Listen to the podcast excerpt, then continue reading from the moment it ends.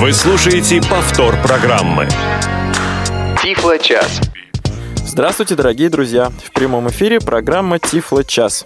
Сегодня 1 июня, московское время 17 часов э, вечера, можно так сказать, и мы начинаем свою работу.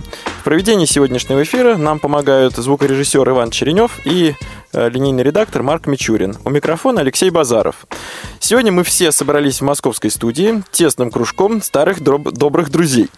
Э, В том смысле, что мы все друг друга знаем, и наш сегодняшний гость уже не первый раз э, в эфире Тифло часа. Итак, напротив меня сидит, кто бы вы думали, Анатолий Попко. Здравствуй, Толя. Да, здравствуйте, Алексей. Привет, дорогие слушатели. Я думал, это ты меня имеешь в виду не первый раз в этой студии. Ну, так да. думаю, да, очень-очень Очень даже не первый. А наш сегодняшний, скажем так, основной гость и собеседник – это руководитель компании «Вертикаль» Алексей Черепнов. Здравствуйте, Алексей. Здравствуйте, здравствуйте, дорогие слушатели. Ну, вы тоже, Алексей, насколько я понимаю, не первый раз в этой студии, а можно сказать, второй. Вот Да. на это я и намекал. Юбилейный второй раз Да. сегодня у вас. Ну что ж, есть добро такая, пожаловать. Есть да. такая примета, что если что-то случилось два раза, имеет смысл ждать и, и третьего. Да, так что морально готовьтесь. Дорогие друзья, мы сегодня беседуем о самой компании «Вертикаль», о том, что она из себя представляет, чем занимается, какие технические средства реабилитации и элементы доступной среды выпускает, а, ну а также обо всех рядом стоящих, лежащих, висящих проблемах и решениях, которые в этой сфере есть. Нет возражений? Который компания «Вертикаль» предлагает Да, решение. Да, решение. а Ну что ж, проблема. начнем, собственно говоря, с первого твоего тезиса. Алексей, расскажите нам в двух словах о компании. Большая ли она, маленькая ли, далеко ли находится или близко? И в какой области, в целом, в какой области вы работаете? Ну, в целом, компания является, конечно, производственной. То есть мы являемся чистыми российскими производителями. А производство именно оборудования в рамках программы «Доступная среда» является одним из направлений. Ну, то есть не как бы не... Вот мы прям производим исключительно эти изделия. Но, по крайней мере, производство других изделий нам позволяет поддерживать это данное направление и активно тут работать. В компании в настоящее время числится порядка 80 человек. То есть находится она в городе Торжок, все производственные мощности. Э, Расположена на где-то 3000 квадратных метрах. Конструкторский отдел там же находится. Второй сейчас конструкторский отдел в связи с нехваткой кадров в нашем городе находится в Твери. Также существуют офисы в Москве, в Сызрани. Ну и масса каких-то да, иных представителей. А когда вот вы говорите насчет того, что вот компания прям производственная, это что у вас цеха там, я не знаю, что да, там, какой конечно, там, конечно, есть цеха. там здесь, э, куют металл прямо, да, или что это? Здесь э, раскраивают лазером металл, гнут на ЧПУ его, на автоматах разгнут, а, сварочные цеха, нержавейка, алюминий, то есть э, э, цех раскроя ЧПУ, то есть э, довольно такой В объем общем, производство развитое и э, широко распространено и развитое. А тогда вот к разговору о доступной среде. В какой сфере доступной, в какой части доступной среды вы работаете? Речь идет об, об инвалидах, о людях с нарушением зрения, слуха. З- Знаете, да, честно говоря, начинали мы именно, скажем так, с банально с табличек. То есть, ну, таблички такие, знаете, как вот сейчас, если сравнить паровую машину с, Мерседесом, то примерно так раньше выглядели 10 лет назад эти таблички. Ну, таблички по Брайлю, да, имеется в виду? Брайлевские, да. Сейчас компания производит, начиная от э, брайлевских простых табличек, заканчивая даже индукционными системами для слабослышащих людей. А вот эти все пандусы, подъемники, это тоже... Рельефные Ну, покрытия. Э, рельефные производим, а, пандусы, э, приставные, перекатные, конструкционные тоже производится все. Скажите, а- Подъемники нет. А вот вы все это производите, куда-то поставляете, кто занимается монтажом на месте? В большинстве своем мы производство. Мы про- производим, и то есть у нас существует порядка 20 активных э, э, дружественных Пар- партнеров. партнеров да, по России, которые непосредственно и проходят сначала у нас какое-то обучение, а после чего занимаются непосредственно монтажом уже на местах. На объекте, на Да, конкретном да. объекте. Слушайте, а чтобы закончить разговор о компании, вот помимо вот этих вот элементов доступной среды, что еще вот вы как бы производите? А, Ракеты, честно говоря, свое, автомобили. э, честно говоря, в свое время даже производили панели на вертолеты. Э, э, На, ну, не на бои, а на симуляторы вертолетов, которые применяются для обучения летчиков. Один из таких. Так компания производит мебель, производит металлоконструкции, производит много чего. И эта часть производства с инвалидами никак не связана. Не связано. Но, как любая современная компания, мы должны полностью покрывать весь, как говорится, э, производственный процесс, закрывать вс- всю работу станков. Поэтому э, производится очень много продукции различной. А доступная среда сейчас выведена в отдельное направление и активно при этом еще разрабатывается. В первую очередь мы разработчик. Я хочу сказать, что То есть у вас есть такой отдел прямо по доступной среде. У него есть начальник отдела. да, это я. Вот оно в чем. Но это самое приоритетное мы добрались-то до истины. А мы руководитель компании, оказывается. вот Я, именно занимаюсь, а, а, именно конструкторский отдел, полностью находится под моим. Не все, что производится, разрабатывается, то есть все, ну, сначала я как бы ставлю технические задачи, люди выполняют, ну, а дальше уже мы с вами испытываем, смотрим. А я правильно понимаю, что вы как бы собственник компании? То есть это ваша частная компания, 80 человек, под, ну как да, бы. да, да. Ага. А я бы хотел все-таки коснуться вопроса ближе уже к нашей ос- основной, так сказать, теме. А не нашей, поговорить ли нам нашей о больной, тифлотехнике, нашей да? больной теме. Итак, вот мы с вами коснулись э, э, табличек, которые 10 лет назад выпускались совсем не так, как сегодня. Да. А что, собственно, кроме табличек? Ведь, э, насколько мне известно, э, в том числе вы выпускаете довольно э, высокотехнологичные изделия. Вот, кроме табличек и рельефных... э, Рельефные таблички, пособия, да, это начало. Сейчас мы производим тактильно-звуковые мнемосхемы, а, производим тактильно-информационные терминалы, а, звуковые маяки. Сейчас вот у нас в разработке имитаторы, а, дублеры светофоров с интегрированными тактильно-звуковыми мнемосхемами. Э, Линейка индукционных систем производится в компании из таких, как говорится, интересных вот вещей, высокотехнологичных, назовем их так. Ну, я думаю, что обо всех, ну или, по крайней мере, о большинстве того, что вы перечислили, вот всех этих вещах, мы поговорим еще чуть позже. А у вас в чем вот интерес заниматься производством, а, ну вот, так сказать, созданием элементов элементов, доступной доступной, среды. среды. Да, тут на- надо правильно говорить еще. Потому что я так понял вот из ваших слов, что, ну, вот как так сказали, что часть э, доходов от а, производства по другим направлениям вы пускаете на вот развитие направления доступной среды. Или мне показалось? Нет, действительно так и есть. Здесь, здесь исключительно мой интерес. То есть как это продукт, то есть он, как вам сказать, может быть, мы видим в это будущее, что это должно все-таки начать работать. Э, Но я вам скажу так, по моим наблюдениям, вот любое изделие, которое разрабатывается совместно, вот мы с вами тестировали светофоры, да, недавно, а, с момента его идеи, то есть воплощения на бумаге, на момент передачи в серийное производство, именно в серийное производство, но с отсутствием заказа, это проходит два года обычно. Вот так вот. То есть, ну, посчитайте. Пока что мы, честно говоря, не производим ничего так массово и серийно, но из именно из тифлотехники, за исключением там крючков для костылей, э, пандусов, именно вот таких высокотехнологичные изделия, они по большей степени единичные, допустим, там тактильно-звуковые мнемосхемы на всю Россию, хотя уже стоит порядка там 50 штук. Вот я как раз хотел спросить, сколько штук? 50 Ага, штук. Терминалы тактильно-сенсорные. Вот то, что мы с вами смотрели, вот он изготовлен два года назад. То есть появилась идея, что создать такой терминал. Сейчас, в настоящее время, наверное, штук 15 изготовлено, сделано. А нет у вас там мысли э, электронными ручными видеоувеличителями позаниматься, тифло-флеш-плеерами, что-нибудь Э, такое? ну, есть. Но я вам скажу, что это направление все-таки оно уже очень ниша хорошо занята. Освоено. Освоено, Освоено. да. Есть компании, которые поставляют, то есть здесь именно... Алексей, а у меня вот такой вопрос. Э, Справедливости ради, вы не первый человек, который я встречаю вообще в жизни, который так или иначе занимается проблемами незрячих людей, ну, с той или иной точки зрения.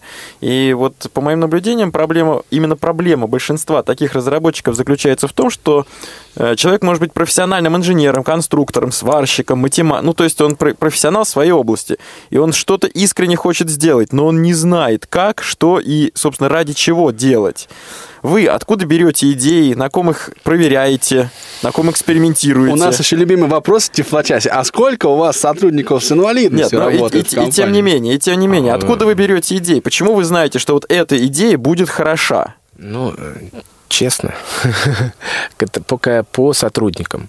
А, У нас есть наша знаменитая Ольга Александровна. Тотально незрячая. Ольга Александровна Алексеева. Алексеева, да. Она председатель Да. местной организации в Торжке как раз. Да, да. Вот э, совместно с ней, как бы первоначально я начинаю обсуждать с ней. Раз. Э, Очень много вещей у меня, вот, э, честно говоря, я понял, когда вот мне предложил Олег Колпачников прогуляться по Екатеринбургу. Мы с ним 4 часа погуляли. Э, Тут надо уточнить, что прогуляться, это означает, что вы, так сказать, в повязочке, да, ходили с Да, тросточкой? да, да. При этом э, у нас не было сопровождающих никого. То есть мы тотально здесь многие вещи были понятны и поняты, что все-таки должно как происходить. Э, Ну, в дальнейшем сейчас расскажу, что там из этих, как говорится, прогулок я вынес. Участие, общение, с вами общение. То есть наши какие-то инженерные знания, мысли, возможности, какие-то пожелания выходят в итоге, воплощаются в какое-то изделие. Алексей, я очень рад услышать, искренне рад, что вы на себе, не на ком-то, а на себе а, ис- испытали недоступную среду. Да, да, причем Екатеринбурга. Она отличается от Москвы. Там От недоступной среды а Москвы. торжок от Екатеринбурга, так сказать, чем отличается? а торжок еще круче. Но торжок мы испытаем, мы сейчас нашу, именно где у нас э, ВОЗ находится, мы сейчас э, в прошлом году начали адаптацию, а сейчас хотим сделать полностью такой, как говорится, район, э, где можно незрячий человек все-таки прям от предприятия до дома без проблем, без чьей-либо помощи добраться, и при этом еще, опять же, вот, да, разговаривают некоторые там, ходить там вдоль там того-того, э, мы еще, зная проблемы, стараемся еще э, сделать так, чтобы данный путь не был заставлен машинами, снегом, снегом и так далее. То есть у вас очень есть важно. свой эвакуатор, я так понимаю. Нет, мы сейчас там поставим, э, вроде бы согласовали с администрацией города, с ГАИ, установку сфер полукруглых, чтобы именно путь движения ну, не заставлялся э, машинами. Это будет То такой на асфальте- оазис доступности. На асфальте устанавливаются такие Да, да. выпуклые полу- полусферы. Да. То есть, получается, Алексей, я прям поражен, вот честно говорю, тем, что вы сейчас рассказываете. Я для, для слушателей поясню, что мы э, не обсуждали до эфира и не договаривались э, о каких-то э, заранее моментах. Так вот, я поражен, что вы и взаимодействуете с местным обществом слепых и с местной администрацией. Так ведь я понимаю? Ну да, да, нет, очень взаимодействуем, скажем так, с ними, очень дружим. А мне кажется, по-другому проблему доступности решить, в принципе, очень тяжело. Но здесь речь идет о том, что вот эта производственная компания, она идет за экспертными, ну, за решением экспертных во- вопросов, да, за консультацией в ВОЗ, а для того, чтобы реализовать свои наметки, да, ну, приходится так или иначе общаться с администрацией города. Толь, я с тобой совершенно согласен, но мне почему-то кажется, что далеко не всем приходит э, в голову, голову, вот да, это- такая цепочка, да, э, такая последовательность действий. Да. Э, Алексей, я бы вас еще попросил, знаете, о чем? А, Вот рассказать, как э, мы просто беседовали с Алексеем до эфира. Это было очень интересно, но не в первый раз встречаемся, как бы, да, и вот про те тактильные, значит, э, ограничители, которые э, были сделаны вот на зебре, на одном из переходов. Я просто поясню проблему, что мы, с, вот когда с Алексеем разговаривали, он говорит, знаешь, была такая проблема, вот как переходить переход прямо, ну вот выяснилось, что это довольно ну, сложная задача. Я со своей стороны ее подтверждаю. Ну, то есть вот как я начинаю пе- пе- переходить, э, там, например, дорогу с, одной стороны и хочу попасть примерно, ну, вот как бы напротив. Толь, ты меня прости, я вопрос вот лично тебе задам. А зебра нарисована как бы вы- выпуклыми полосами том- белыми? Нет, нет, Нет. зебра обычная. А вот как не сбиться, как не уйти влево Штука или вся в вправо? том, что вот обычная зебра, и то, как, по крайней мере, я себе представляю обычную зебру, я, например, эти полосы, вообще говоря, ощущаю м, подошвой подошвами ботинок. А я вообще их не ощущаю. Веришь, нет? В Торжке не ощутите. Их просто Ну, так- накрашивают. так И я в этом смысле стараюсь, э, ну, так сказать, краем глаза, краем ботинка, я стараюсь просто двигаться перпендикулярно вот этим полосам. У у меня никогда это не получается. Не Для меня это, получается? понимаешь, проблема. Вот четыре полосы, там, я какую-нибудь улицу перехожу, да, с э, оживленным движением, и я совершенно точно, с- ну, вот очень часто бывает сбиваюсь. Причем я ухожу влево, а думаю, что ушел вправо, да, например. Ну, и вот э, продолжаю идти, в- ну, вот как бы в сторону от перехода. И я так могу погулять прилично по дороге. Для меня это И какое же проблема. решение предложил вертикаль? Элементарно. Мы Коротко и ясно. Да, просто Да. элементарно. Спасибо. Да, ну, как говорится, велосипед изобретать-то здесь не нужно было. Мы нанесли э, предупредительные конусы с краев зебры, слева и справа. И то есть, получается, э, а нанесли, я просто долго наблюдал, как незрячий переходит дорогу туда-обратно, и заметил, что очень много кто идет по диагонали. Нанесли эти конусы, они стали отбивать э, прям пешеходную э, зону, не пешеходную зону, а зону зебры где незрячий человек прям ориентировался. А сейчас я даже больше скажу. Все знают про эти конусы теперь, незрячие, и они ходят вообще по ним. А какой высоты эти конусы? 5 миллиметров. Из полиуретана вставленные. Ну, то есть надо понимать, что это все-таки лента, да, я так понимаю? Нет, нет, а это, что это, это? это грибочки. Это такие грибочки, которые просто в асфальт вклеены. Ага. И они не изнашиваются под колесами А, нет, вот машин? здесь вопрос в чем, оказывается. Полиуретан вообще сам по себе э, материал такой сравнимый на стираемость со сталью. А по своим э, пластическим, скажем так, характеристикам с резиной, вот, это первое, что не изнашивается. Ну, многие знают, да, там полиуретановые втулки на машинах ставят, все меняют на них. Вот. А еще важный аспект, оказывается, который я выяснил потом уже, это очень важно, что любой перекресток, который наносится где-то, дальше данные о этом перекрестке, о либо о этом там э, каком-то э, нанесении тактильной разметки, это вносится в единую дислокацию вот этих знаков в городе, в ЖКХ. И человек, который чистит э, зимою дорогу, предупрежден и знает, что в этом месте он обязан приподнять лопату.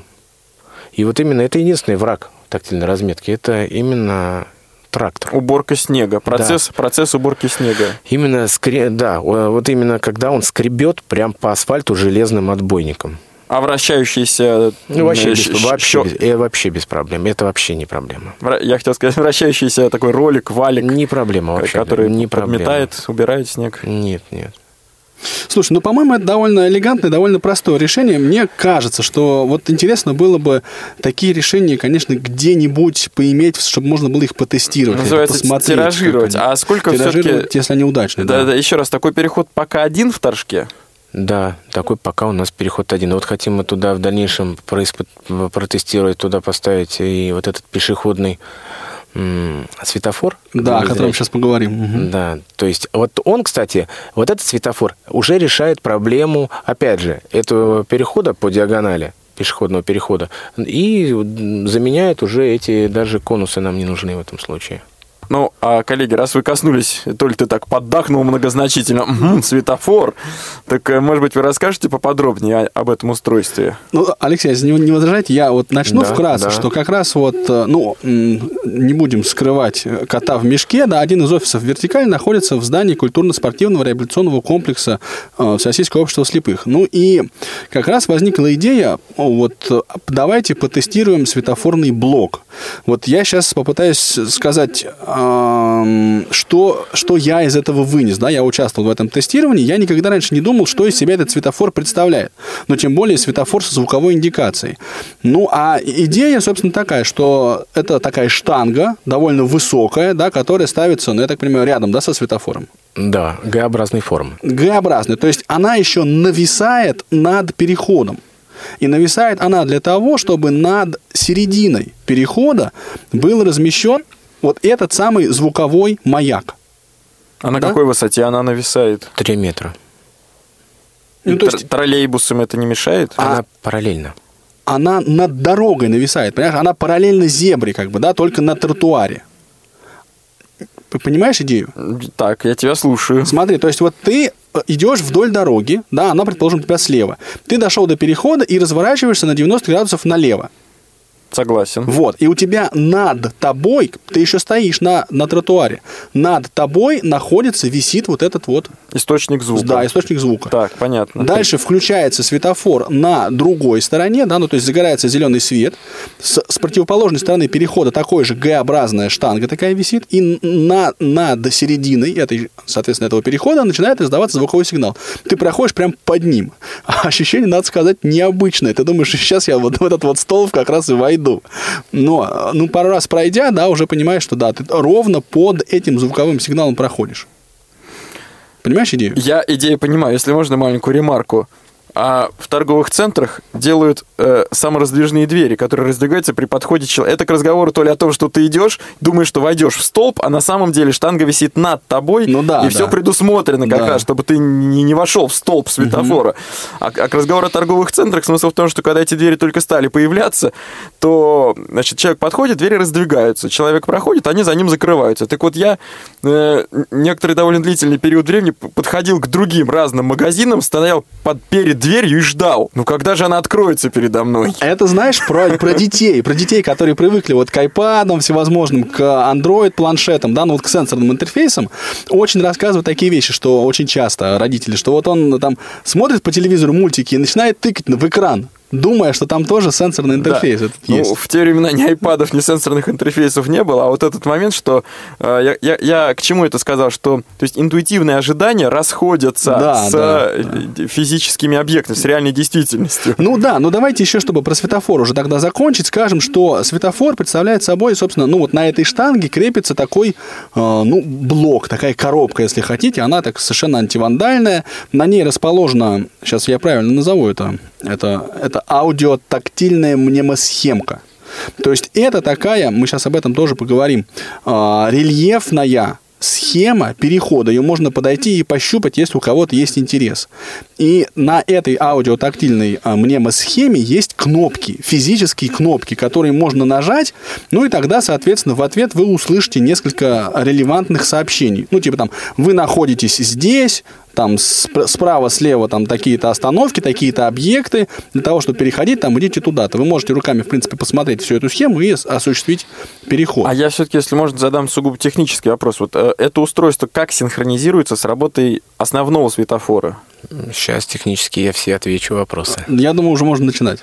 Э, Смотрите, там смысл такой. Управление идет и снимается управляющий сигнал с линзы светофора. Но мы пошли чуть-чуть подальше, и мы снимаем управляющий сигнал с двух линз светофора, с красной и с зеленой. Смысл в том, что вы, то есть здесь есть некий элемент защиты, только при э, выполнении двух условий светоф- э, система говорит, то, что она исправна и начинает дублировать светофор. То есть э, выполнение одного ус- условия не является э, то есть, основанием для Да, работы да, то есть вы изделия. выполняете логическое «и». Да, обязательно. Это раз. А, Второе. То есть мы дублируя эти сигналы светофора, мы заложили сразу заранее, мы дублируем и зеленый, и красный. То есть некоторые говорят, что красный не нужно дублировать, ну просто файл не включаешь красного цвета, он не дублируется. Дальше. Про эту маленькую интегрированную тактильно-звуковую мнемосхемку. Она еще плюс ко всему вибротактильная. То есть мы дублируем зеленый сигнал светофора, плюс э, сам э, корпус, сама схема вибрирует с определенной частотой, ну, э, сигнализируя о том, что горит зеленый сигнал светофора. Причем, когда загорается мигающий зеленый, они все перестает все сигнализировать. Тем не менее, звуковой сигнал над головой увеличивает частоту работы. Ну и голосовым голосом предупреждает то, что заканчивайте переход. Система полностью цифровая, то есть работает все от флешки. Плюс ко всему интег... э, встроена система э, день-ночь. День-ночь сами э, настраивается любое время. Система синхронизируется по ГЛОНАССу. Внутри встроены часы, которые происходят... Достаточно только пояс настроить часовой, и все. Плюс есть режим, спящий режим, можете самостоятельно настроить спящий режим, когда система заснет, но при этом тикать она все равно будет. Вот про скажем. тикать мы еще не поговорили. Как раз одно из предложений в результате вот э, тестирования, ну, одно из предложений, которое сформировалось у нас в результате тестирования светофора, было как раз а, давайте сделаем а, постоянную идентификацию светофора щелчками. Да, то есть это такие негромкие щелчки, которые слышны на расстоянии, ну, условно говоря, 2-3, максимум 5 метров, громкость регулируется, естественно. И таким образом мы просто будем аудиально обозначать расположение светофора. В принципе, это не новая идея абсолютно. В Европе так тикают, э, ну, в Дрездене, например, все светофоры, вот, какими не попадались. Я знаю, что как раз в Магнитогорске, вот мы недавно вернулись оттуда, там сделан такой светофор европейского типа, как его назвал Юрий Васильевич Мелехов, да, председатель Магнитогорской организации. То есть он постоянно тикает, подходишь, нажимаешь на кнопку, светофор включается, на, там, на два цикла человек переходит э, улицу. Это вот то, что сделано там. Ну, а здесь, соответственно, тоже было предложено, давайте такую идентификацию сделаем, чтобы светофор постоянно тикал. Алексей, вы пока рассказывали, у меня сразу два вопроса возникло. Вопрос первый, я просто хочу уточнить. Правильно ли я понимаю, что не происходит никакого внедрения в схему Нет. а, родительского, ведущего светофора? Вообще, то есть это у нас один из основных принципов и правил по которому мы действуем. Если идти вот этим путем, внедрение, разрушение, и, то есть вообще никакой, как скажем, объект невозможно будет приспособить. Отсюда пошли у нас варианты. Тактильная накладная плитка. Отсюда пошел у нас вариант интересный. Да. А, Алексей, я прошу прощения, про плитку мы э, поговорим. То есть... Нет, нет, я, я к тому, что не, не, не о плитке, а речь о том, что мы стараемся создать изделие, которое можно будет легко внедрить. Которое оно само будет так или иначе следить за, окружаю... за окружающей обстановкой. Оно комплементарно, оно дополняет то, что уже сделано, а не внедряется в него, не нарушает его, не заменяет а второй, его. А второй вопрос, вот, который как раз э, по, по ходу и возник, э, ну, я в данном случае могу говорить про Москву, где в Москве есть определенная служба, куда можно позвонить и сказать, что на перекрестке вот таком-то и таком-то не работает светофор. И на самом деле довольно оперативно, по моему личному опыту, выезжает бригада и светофор приводит в порядок. Кто вообще может обслуживать ваши устройства? Та же самая служба. Та же самая, ну, да, по сути, изделие, это, как говорится, э, там, несложное. Не а обслуживание, оно полностью дублирует э, э, сигнал светофора, вот и все. То есть определен, только определенным способом и методом. Это вибро, тактильным и звуковым. Три варианта. И вот в каких городах, давайте все-таки э, конкретные примеры еще, если можно, в каких городах такие устройства сейчас? Это прототип. Прототип. Пока он Это еще прототип, нигде не установлен. Здесь только вот мы с КСРК с ним гуляли, ходили, пробовали, тестировали. У нас были сомнения еще по тому, что два сигнала, когда выходишь на центр перекрестка, на центр пешеходного перехода, что два сигнала получаешь с разных расстояний, ну, от которого уходишь и к которому идешь. Но, как оказалось, что совершенно не является помехой. То есть, в принципе, сначала от одного идешь, потом на другой идешь сигнал. А вот такой еще вопрос. А вы представляете себе перекресток? Э, например, на перекрестке пересекаются э, две улицы, в каждой из которых, э, допустим, шестирядные движения. И такой перекресток, он довольно сложно устроен. Для одних машин строгий поворот налево, для другим рядам поворот допустим, только направо и так далее. Ну, например, проспекты вот так я, пересекаются. Я понял, понял, и когда сказать. я перехожу вслепую такой перекресток, то одновременно пикают пик, пик, пик, значит, сразу несколько светофоров, и, и пойди пойми, какой из них мой. Вот, все правильно. А именно, опять же, каким образом здесь решено? Во-первых, верхние блоки, которые стоят, они э, дают звуковой сигнал направленного действия. То есть там э, как бы такая стоит камера, которая э, сигнал дает, ну, не очень узконаправленный, но направленный. Ну, то есть Раз. звук не очень рассеивается. Не очень рассеивается. Не очень. Это первое. И второе, пиканье э, каждые 20 секунд сопровождается голосом с, с наименованием пешеходного перехода. То есть переход улицы такой-то? Ну, улицы там, или просто там, допустим, Калининское шоссе. И пик-пик-пик-пик, там переход, зеленый свет, Калининское, ну, не принципиально, там mp3 эм файл, то есть как запишем, так и будет. Ну, коллеги, я еще просто для того, чтобы добавить к и завершить, наверное, на этом разговор о прототипе светофора, вот о котором мы говорили, скажу, что если я правильно понял, то э, светофор может регулировать собственную громкость, исходя из э, зашумленности окружающей среды. То есть там так, есть датчик зашумленности, да, да. там есть несколько уровней, соответственно, громкости, ну и в ночной режим он просто выключается, и точно так же, если вам надо его включить, для того, чтобы пересечь этот вот перекресток, вы можете подойти к светофору, нажать на кнопку, он на два цикла включится, вы спокойно перейдете, и дальше он продолжит щелкать себе тихонечко. Да. Ну что ж, друзья, мы очень плодотворно обсудили Светофоры? светофоры. А сейчас мы сделаем перерыв и вернемся после небольшой паузы. Что чаще всего обсуждают девочки? Ну, например, мальчиков, одежду. Или других девочек? На самом деле очень много тем. Вот мы и задумали новую программу «Между нами девочками». Там мы поболтаем. Слушайте и присоединяйтесь к нам два раза в месяц по вторникам в 17.00. Посекретничаем.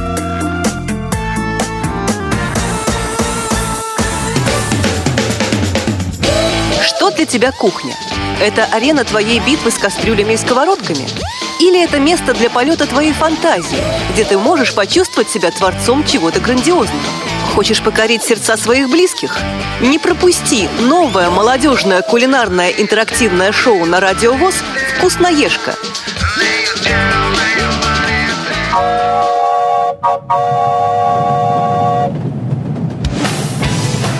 Молниеносный бег современной жизни можно сравнить с несущимся на полной скорости экспрессом.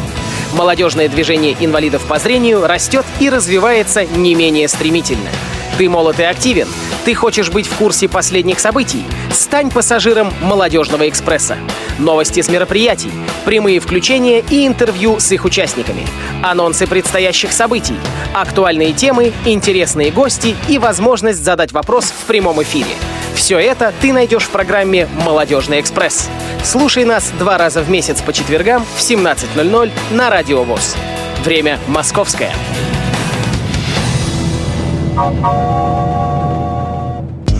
Тифло-час. Все средства связи включены. Мы слушаем вас. Повтор программы. 17 часов 31 минута, более или менее точное московское время. Мы продолжаем программу Тифло час, а, в которой в гостях у сказки сегодня Алексей Черепнов, руководитель компании Вертикаль, дорогие друзья. И сразу после вот этой паузы мы договорились о каких-то сюрпризах там и всего такого. Алексей, комментируйте. Да, мы уже в ожидании. Да, я специально, как говорится, держал в секрете до сейчас момента, поэтому все будет натурально.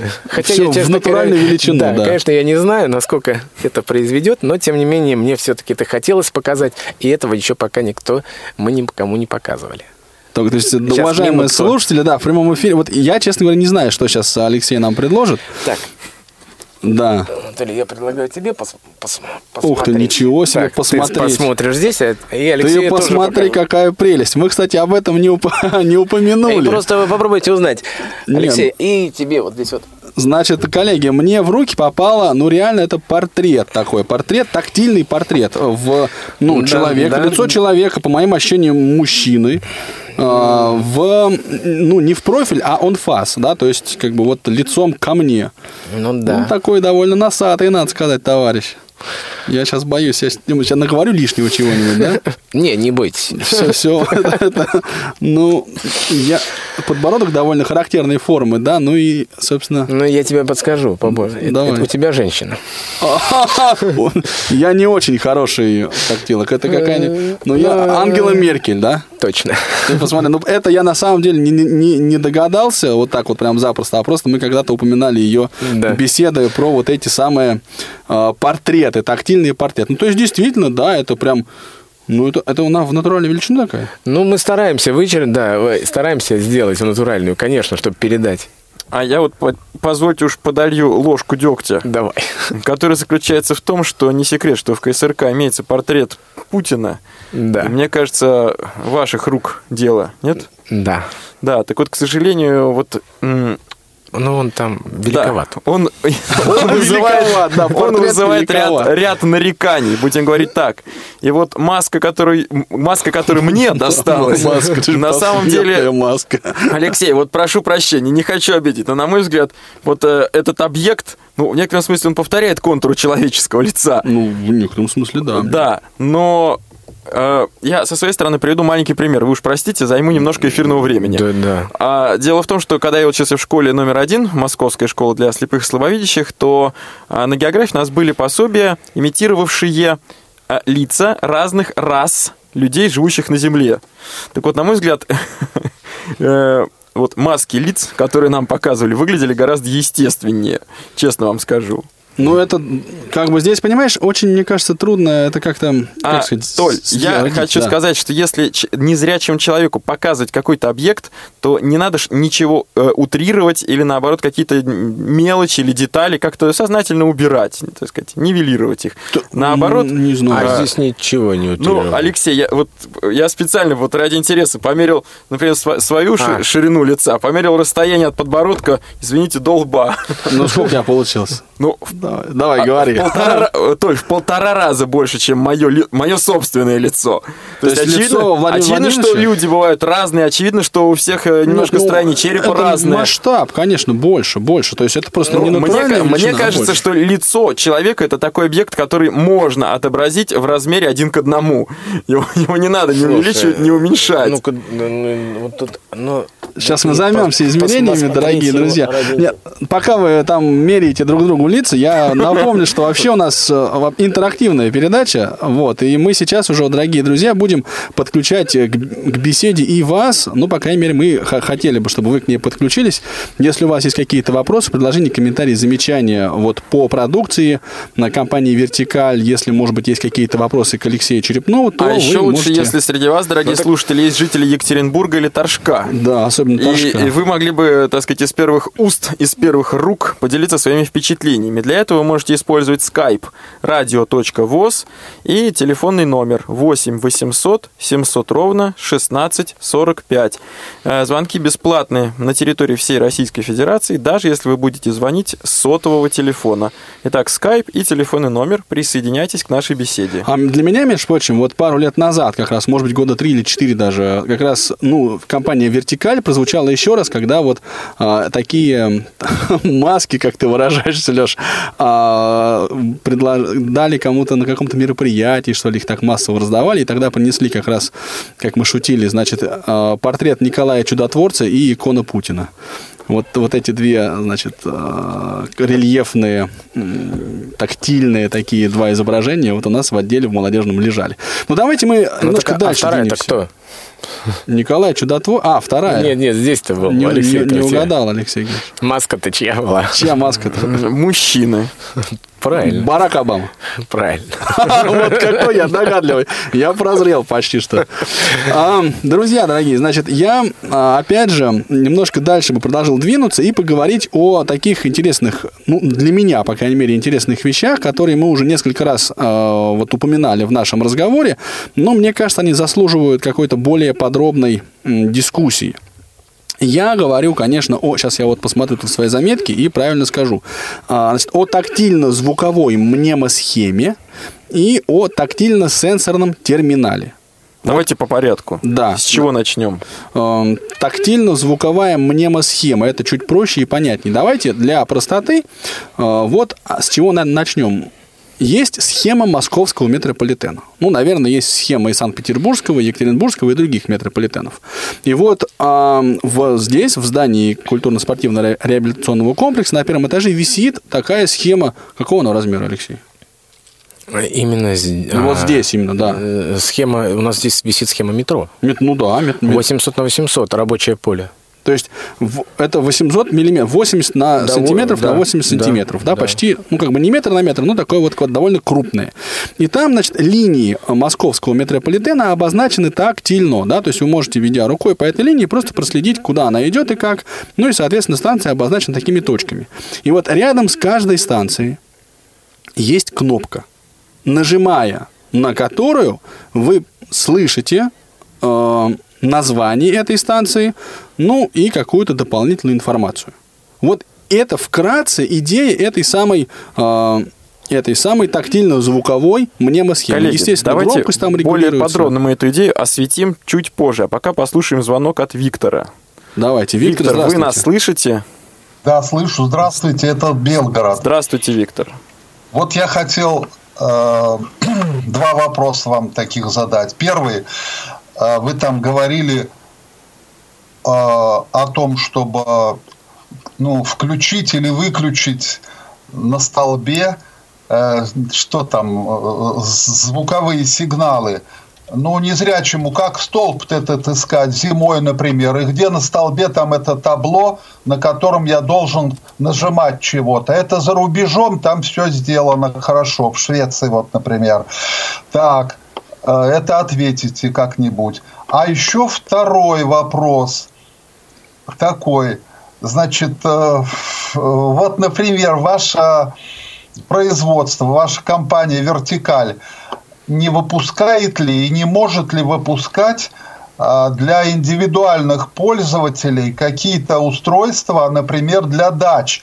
Вот я, например, приехал на дачу, и там, где я нахожусь, э, ну, наш домик и другие домики за заборами. А как я найду дверь вот чтобы ворота эти в забор войти точно. Ну, благо, что я с собакой, она как-то там отнюхивает.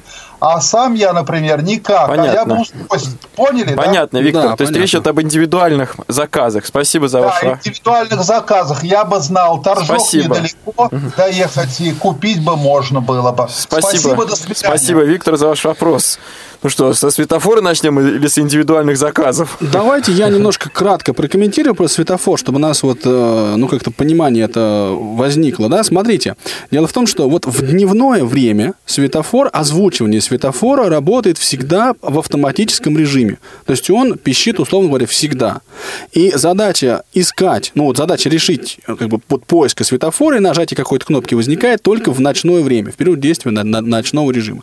Как его искать? Вот как раз именно эту задачу и решает вот тот самый звуковой э, идентификатор э, месторасположения светофора, вот эти самые щелчки. Вот они позволяют вам найти физически этот столб и нажать на кнопку, чтобы светофор включился А на где 20 и как располагается рельефная схема перехода? Да, касаемо вот этих щелчков сейчас сначала. Да. Щелчки происходят не от верхнего блока, а щелчки идут от самой маленькой схемки. То есть здесь э, будет очень довольно просто ее идентифицировать.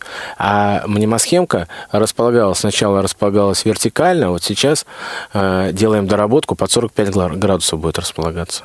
То есть на том же самом маленьком блоке. Я, На кстати, блоке, это да. подразумеваю почему-то, да, а действительно, вот очень точное замечание, что не на верхнем блоке щелчки раздаются, а вот на этом нижнем маленьком блоке, на котором расположена мнемосхема и, собственно, кнопки. А вот эти. нижний, вот вы говорите, нижний уровень, это на уровне пояса, на уровне лица, выше головы человека. Где это? Нет, Что- ну- ну вот чтобы представлять себе, где это происходит. Э, Метр десять там, метр... Метр десять, метр двадцать, высота расположения самой мнемосхемы. Мнемосхи, вот, 110-120 сантиметров. Да.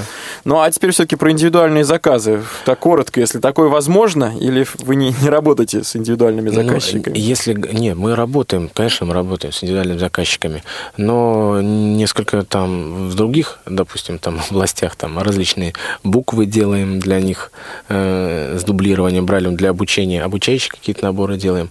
А если говорить непосредственно о просьбе вот этой, которая, мне кажется, здесь это полностью решает проблему говорящий город. Вот я как раз тоже хотел это да, отметить. это да. однозначно. Но только там же с, с говорящим городом какая сложность? Вот Виктор так говорит, вот чтобы я мог идентифицировать. Дело в том, что тогда у этого, у этого пользователя у него должно быть абонентское устройство какое-то, и над а, вот калиткой или воротами, которые он хочет найти, должен быть смонтирован вот этот вот звуковой маяк. Да. Да, то есть вот это вообще говоря, индивидуально сделать, купить такие штуки несложно. Но потом их придется монтировать, и следить за тем, чтобы к ним было подведено электричество, ну и так дальше. Ну, очевидно, есть это задача- Эту часть, эту часть, видимо, Виктор раз задает такой вопрос, то эту часть он готов взять на себя. А мне кажется, он как раз ее немножко исключает из рассмотрения. Да? То есть вот это я к тому, что это не очень простая задача. Да, вот Поддержание, такое. поддержание работоспособности, обеспечение и поддержание работоспособности. Ну, монтаж, я бы сказал, да, монтаж и вот обеспечение работоспособности. Ну что ж, а, давайте мы вернемся к, вот, к нашей теме о тактильно-звуковых мнемосхемах. И вот ты описал карту метро, которая висит, которая установлена, точнее говоря, в, на первом этаже КСРК. Да, ну и вот это я просто, я ее описал, эту схему московского метрополитена, как раз как пример того, что представляет собой тактильно-звуковая мнемосхема. И вот эм, у нас информационным поводом как раз для нашей сегодняшней передачи стала встреча э, с вот моя и Алексея, да, соответственно, в рамках э, фестиваля. Это называется Интермузей. И э, на стенде музеев Московского Кремля да, как раз музей на ощупь. Это довольно большой проект, которым сейчас вот э, активно занимается э, музей Московского Кремля. Была на стенде представлена вот такая вот тактильно-звуковая мнемосхема, которая э, описывала размещение башен Кремля. И там вот нажатие на кнопку приводило к очень серьезно, ну, во-первых, там называется башня, там Спасская, там, не знаю, башня, да, или там Успенский собор, да, или Архангельский собор, там царь Пушка, царь Колокол, да, вот, и про этот объект да, довольно много рассказывается контента. То есть вы сначала находите руками, да, вот э, смотрите на эту схему, где располагается, рядом с какими объектами располагается вот эта вот э, башня, да, интересующая вас или объект ну, можете рядом кнопки понажимать, посмотреть, что тут рядом, а потом дальше нажать на кнопку и прослушать полчаса информации об этом объекте.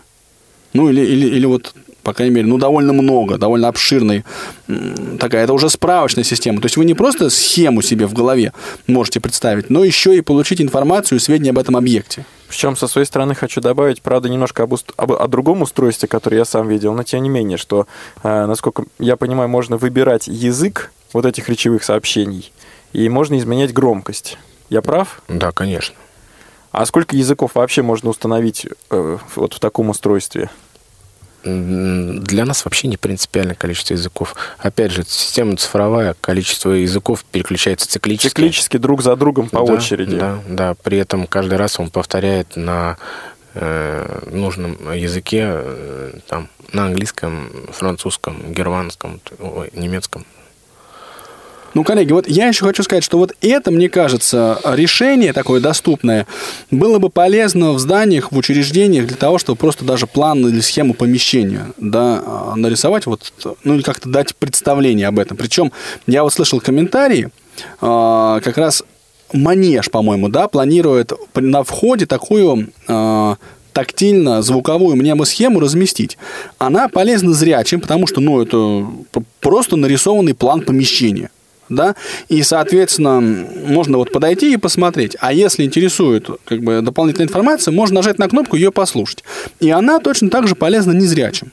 Да, то есть вот ну, такой вот элемент доступной среды, по-моему, очень... А я прошу прощения, э, она полезна для зрячих посетителей. Вот если говорить о линиях метро, они раскрашены в разные цвета? Карта, да. карта метро? Да, конечно, раскрашены. Они там, мало того, все раскрашены, подписаны, подписаны э, плоскопечатным шрифтом, и плюс еще нанесение ведет э, по шрифту Брайля. Шрифтом Брайля. Угу. Я просто уточнил, что вот эта рельефная картинка, ну, так будем говорить, рельефная картинка, рельефная схема, она не просто не только рельефная, но еще и в том числе ее могут пользоваться зрячие и слабовидящие люди, она раскрашена соответствующим образом. Ну да, да. И, в общем, на мой взгляд, это довольно интересный такой способ и для того, чтобы сформировать у себя в голове, в голове у незрячего человека, да, ну, то, что называется псевдовизуальной такой картинкой, да, то есть передать вот тактильно ту схему размещения объектов, которая, собственно, имеет место быть. Ну и плюс э, самостоятельность можно. То есть это не, не, не просто контурная карта, да, и ты вот с тобой должен стоять зрячий рядом и тебе как бы рассказывать, а вот это тот, а вот это тот, или там ты должен легенду смотреть. Вот по Брайлю там подписана цифра 1, а дальше ты смотришь, где там это... Э, где-то в стороне. Да, где-то в стороне. На, на другой стороне Одной стенда. рукой ты держишь цифру 1, а потому что там а, масштабы-то приличные. Одной рукой ты держишь эту цифру 1, а второй ты, получается, читаешь по Брайлю эту легенду. Ну, как мы раньше делали. А у меня проблема, легенды располагались справа, а читал я левой рукой. У меня, получается, я я правой рукой должен был держать точку, которая меня интересует, ну или как-то вот ее, там, чтобы возможность потом найти, а левой тянуться до этой самой легенды. Ты не одинок. Это все ты, очень ты забавно, одинок. забавно выглядело, да. я скажу. А, друзья, но а вы упомянули еще о каком-то устройстве, в названии которого присутствовало слово «сенсорная схема». Я записал тактильно-сенсорный терминал. Вот э, там, где присутствует сенсорное, сенсорность, да, это оно, сразу оно нас интересует. вызывает какие-то подозрения. Ну да, подозрения. Я опять же вернусь вот к универсальности. То есть, если раньше мы там 10 лет назад производили там Брайль, исключительно Брайль, потом мы пошли в область Брайль плюс звук, а вот из крайних вариантов мы уже э, пошли в область универсальности, универсальности дизайна для всех, зрячие, незрячие, колясочники. То есть, такое устройство было бы, что им мог воспользоваться любой человек – То есть оно было доступно для всех. Это вот именно тактильно-сенсорный уже терминал. То есть а, обычный стандартный терминал подачи информации, который могут многие увидеть а, в аэропортах, терми... э, там, э, железнодорожных вокзалах, но мы его доработали. Ну, под- подожди, то есть это экран, это такой дисплей где-то, ну, там, 2 на 3 метра, да, или сколько? Ну, не 2 на Ну, 3, метр конечно. на метр, я не Он знаю, там. высота метр восемьдесят, да, где-то ширина порядка там 80-70 сантиметров. Ну, метр на 2. Ну, То есть, ну, вот, Алексей, да. как вы описали, это, мне кажется, размер дверного проема. Да, да, это дверной проем. Вертикально, раз- Да, вертикальный? Да, Как телефон с экраном, большой такой. Его на производстве даже у нас все называют айфоны. Ну, я понимаю, но мне кажется, чтобы представить вот такие размеры, 180 на 80 или примерно на 70, это вот размер двери. Ну, только что дверь, наверное, а вообще, Ну, да, чуть наверное, поменьше. 180. Ну, примерно, Ну, да, примерно. да, плюс-минус. Такая дверь, И да. что с помощью этого устройства можно делать? Э, С помощью устройства. Устройство предназначено для подачи информации. То есть э, заходит человек, любой, нужно ему то или иное получить услугу, либо ему получить информацию, он выбирает, как на сайте, выбирает нужную нам меню, э, переходит, смотрит, читает и так далее. А, Вопрос, э, э, если незрячему получить надо услугу, здесь он довольно просто адаптирован. С правой стороны самого экрана находятся тактильные кнопки, тактильные зоны, так называемые, которые каждый раз, а, как сказать, голосом подсвечивают меню. То есть, э, Можно я вклинюсь, Леша? да. Значит, то есть здесь история какая? Что вы кладете, вы подходите к этому терминалу и кладете правую руку на его борт. И вот вниз у вас уходят те самые 10 кнопок. Но это не кнопки, которые можно нажать, а это вот, как правильно Алексей заметил, это такие зоны, да? Области, зоны. Да. И ваша задача, ну, там, а, они побрали подписаны от нуля до, соответственно, 10. Ну, и там еще снизу пару штук есть. И то есть история какая? Если вы нажимаете на кнопку 0, прям большим пальцем вы касаетесь кнопки 0. Голос, да, из этого, значит, устройства вам сообщает, что вот у вас такое-то меню, да, и вот дальше он читает там кнопка, а, цифра 1, там, культурный отдел, КСРК. Цифра 2 – молодежный отдел КСРК. Цифра 3 – радио.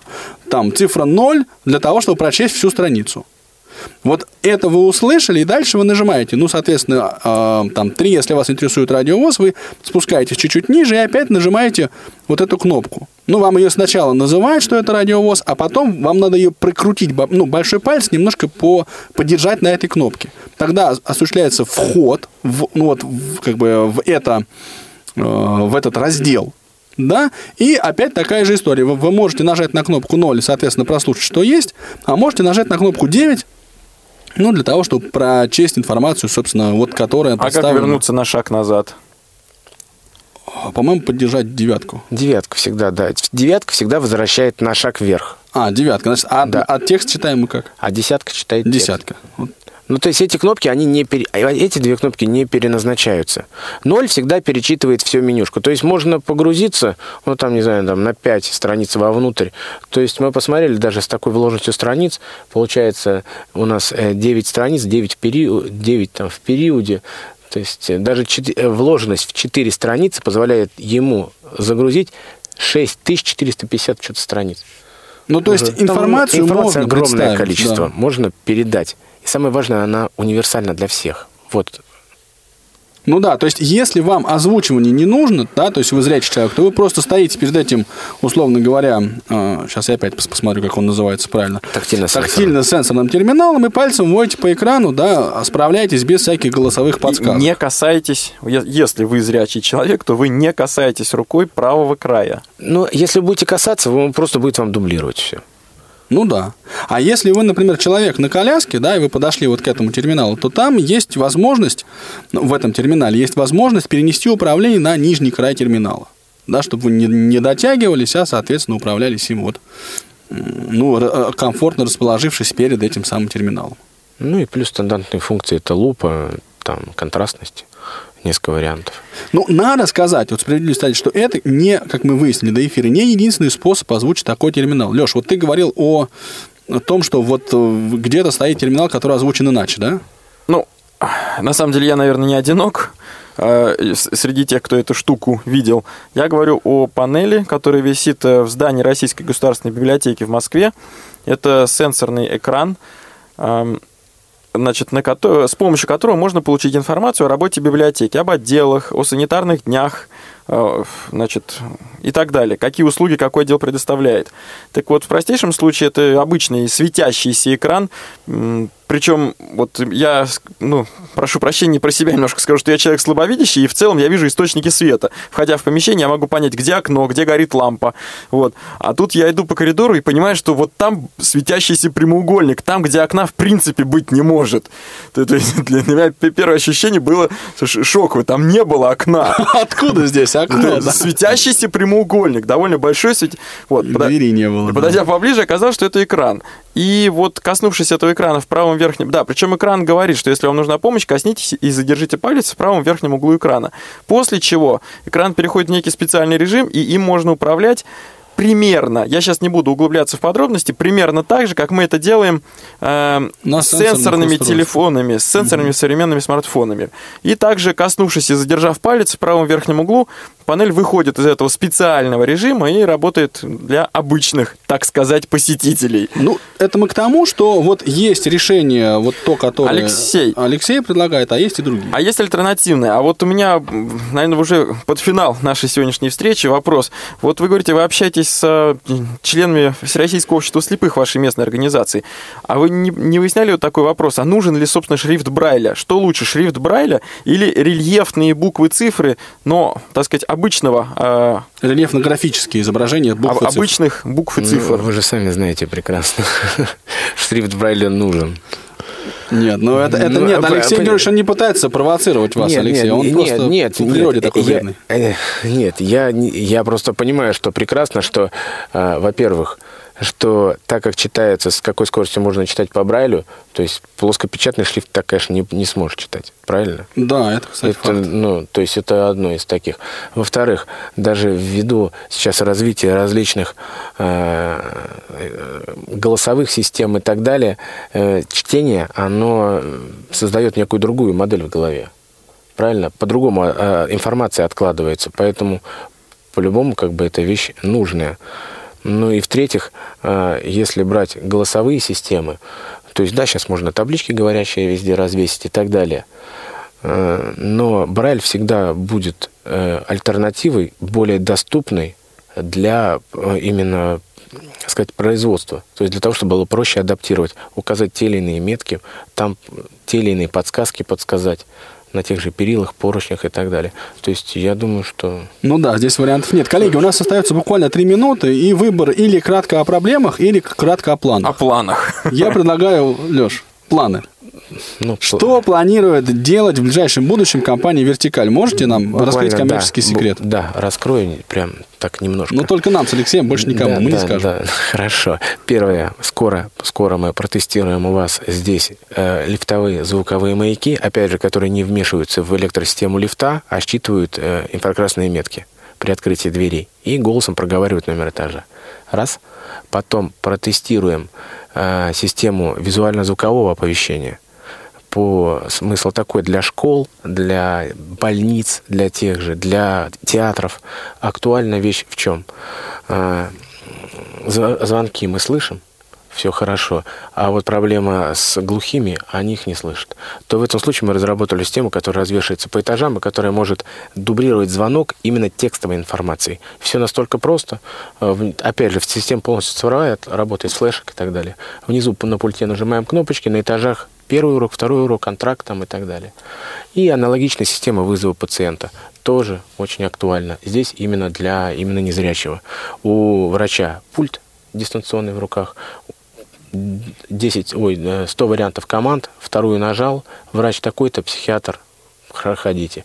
Прием, да, нет. Плюс информация на приглашение, плюс позиционирование по месту, где находится дверь, как звуковой маяк работает, и плюс еще определяет врач какой. Ну, и вот эти пока вот три таких хотел Ну сказать. что ж, друзья, наша сегодняшняя Любопытно. встреча подошла к концу, к большому сожалению, потому что разговор был очень плодотворным. Да, мне показалось, Напоминаю, что сегодня, сегодня у нас в гостях был руководитель компании «Вертикаль». Обсуждали мы элементы доступной среды, которые производит, разрабатывает эта компания, и Алексей Черепнов лично. Вели передачу Анатолий Попко и Алексей Базаров, а помогали нам в проведении эфира звукорежиссер Иван Черенев и линейный редактор Марк Мичурин. Дорогие друзья, до встречи! Тифло час. Слушайте нас ровно через неделю. Продолжение следует.